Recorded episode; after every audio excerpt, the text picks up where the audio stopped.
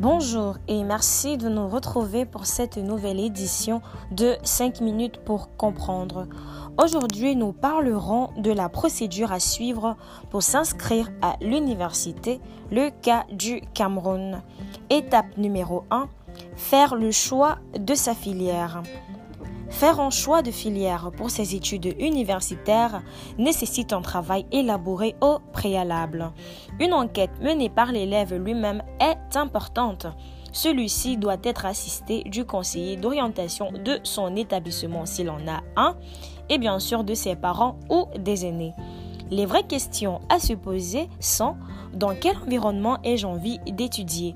Dans quel environnement ai-je envie de travailler? Quelles sont les attitudes à adopter pour choisir une filière à l'université? C'est la question que se posent les élèves de terminale. Réfléchissez soigneusement à ce que vous aimez et qui vous motive tant dans les matières enseignées dans votre année de terminale que dans vos activités personnelles. Soyez réaliste par rapport à votre dossier scolaire. Nombre de formations, y compris sélectives, sont accessibles avec un dossier moyen. Mieux vaut demander une formation moins prestigieuse, mais qui vous convienne néanmoins, dans laquelle vous aurez plus de chances d'être admis que d'être refusé sur vos premiers choix. A l'inverse, ne manquez pas d'ambition et ne privilégiez pas forcément la proximité par rapport à la qualité de la formation. Prenez en compte le coût d'une formation supérieure. Il est évidemment plus lourd en formation universitaire 5 ans qu'en BTS 2 ans. Votre famille peut-elle suivre? Prenez en compte aussi la possibilité de changer de voie. Renseignez-vous à ce sujet Vais-je garder de crédit réutilisable dans une autre voie ou mon année sera-t-elle perdue? Si vous n'avez pas un projet précis en tête, consacrez du temps à cette question.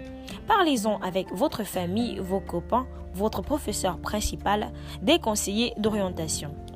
Consultez les sites qui peuvent vous donner des idées sur les métiers et les formations, à l'exemple des métiers.net. Élaborez soigneusement votre stratégie de formulation de vœux dans la procédure admission post-bac. L'ordre de classement est un critère très important, mais ne paniquez pas. Prenez votre temps pour y réfléchir et le modifier éventuellement tout en prenant compte du temps. Étape numéro 2.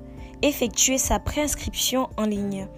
Pour commencer, allez sur le site internet de l'université de votre choix.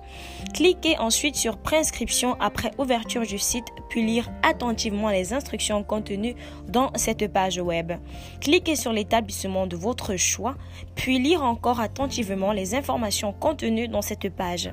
Cliquez suivant, puis renseignez vos informations signalétiques qui vous seront demandées. Vérifiez ces informations et enregistrez en cliquant sur le bouton validation. Après la validation, imprimez la fiche obtenue qui contient votre identifiant unique. Étape numéro 3, certifier ces documents. Vous aurez besoin de la copie certifiée conforme du bac ou encore du GCIA Level ou de l'attestation de réussite, de la copie certifiée conforme du relevé de notes du baccalauréat, de la copie certifiée conforme du probatoire ou encore du GCEO level ou de l'attestation de réussite. Et enfin, vous aurez besoin de la copie certifiée conforme de l'acte de naissance. Étape numéro 4, payer ses frais de préinscription et de la visite médicale. Désormais, les étudiants peuvent s'acquitter de leurs frais exigibles n'importe où, 24 heures sur 24 et 7 jours sur 7.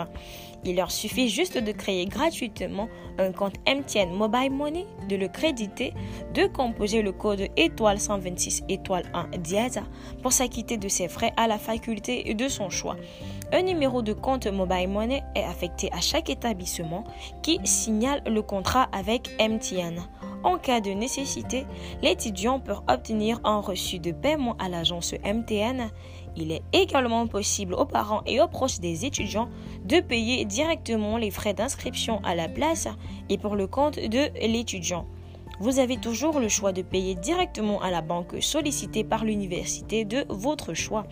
Concernant la visite médicale, vous pourriez obligatoirement la faire à l'université choisie. Étape numéro 5 se rendre à l'établissement de l'université choisi pour le dépôt des dossiers physiques, c'est-à-dire vos documents certifiés, visite médicale, équitus et reçus obtenus après avoir payé ses frais universitaires. Ici Raïssa de 5 minutes pour comprendre. Merci et à lundi prochain pour une nouvelle édition. Restez scotchés.